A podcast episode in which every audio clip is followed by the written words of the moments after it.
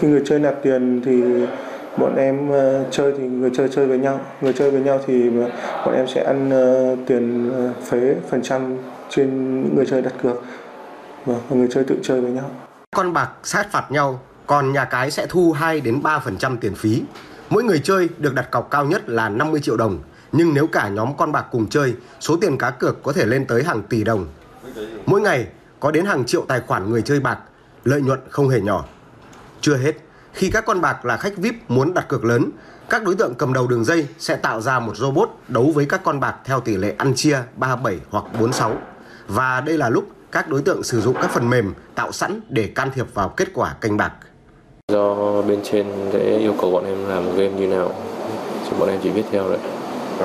Thế trong cái quá trình đấy mình có can thiệp được ừ, thắng thua đối với người chơi không? Sẽ có game có nhưng mà có game mà sẽ không can thiệp được. Nhưng trong đó phần lớn là các game đều can thiệp được đúng không? Ờ, vâng. Hầu hết số tiền giao dịch trong đường dây được các đối tượng chuyển tiền từ thẻ nạp viễn thông vào sim điện thoại rồi chuyển cho 160 đại lý để mua bán đổi thưởng cho các con bạc.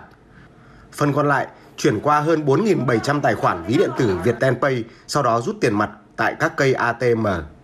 Đối tượng ở nhà thì sẽ thực hiện thao tác là chuyển mã OTP vào cho đối tượng đang đứng ở cái, cái ATM để rút tài khoản đấy.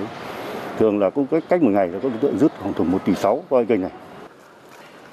Chỉ trong thời gian ngắn, các đối tượng đã thu lời số tiền bất chính lên đến 1.500 tỷ đồng. Theo cơ quan điều tra, sau khi mà thu lời từ cái số tiền đánh bạc này, các đối tượng đã đầu tư vào bất động sản, uh, Bitcoin và siêu xe. Cùng với việc thu giữ 13 xe ô tô các loại, phong tỏa hơn 20 tỷ đồng và nhiều tài sản có giá trị, cơ quan công an kiến nghị cần có biện pháp để kiểm soát những lỗ hổng trong giao dịch thanh toán điện tử.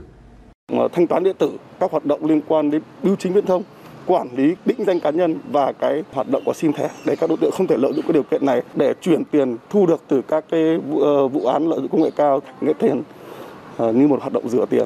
Công an quận Nam Từ Liêm đang khẩn trương thu hồi tài sản, đồng thời tiếp tục truy bắt các đối tượng liên quan và củng cố hồ sơ để truy tố các đối tượng về hành vi tổ chức đánh bạc, sử dụng trái phép thông tin mạng máy tính viễn thông với khung hình phạt đến 15 năm tù.